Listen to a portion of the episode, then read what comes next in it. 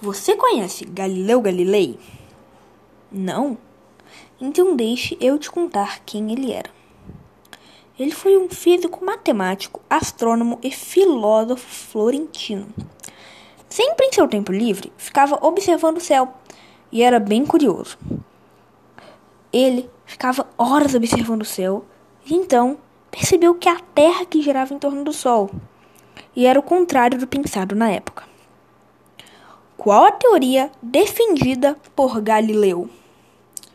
Galileu aceitava e defendia a teoria de que o Sol e não a Terra era o centro de nosso sistema solar. Obrigado por me ouvir até aqui e até a próxima aula. Abraço!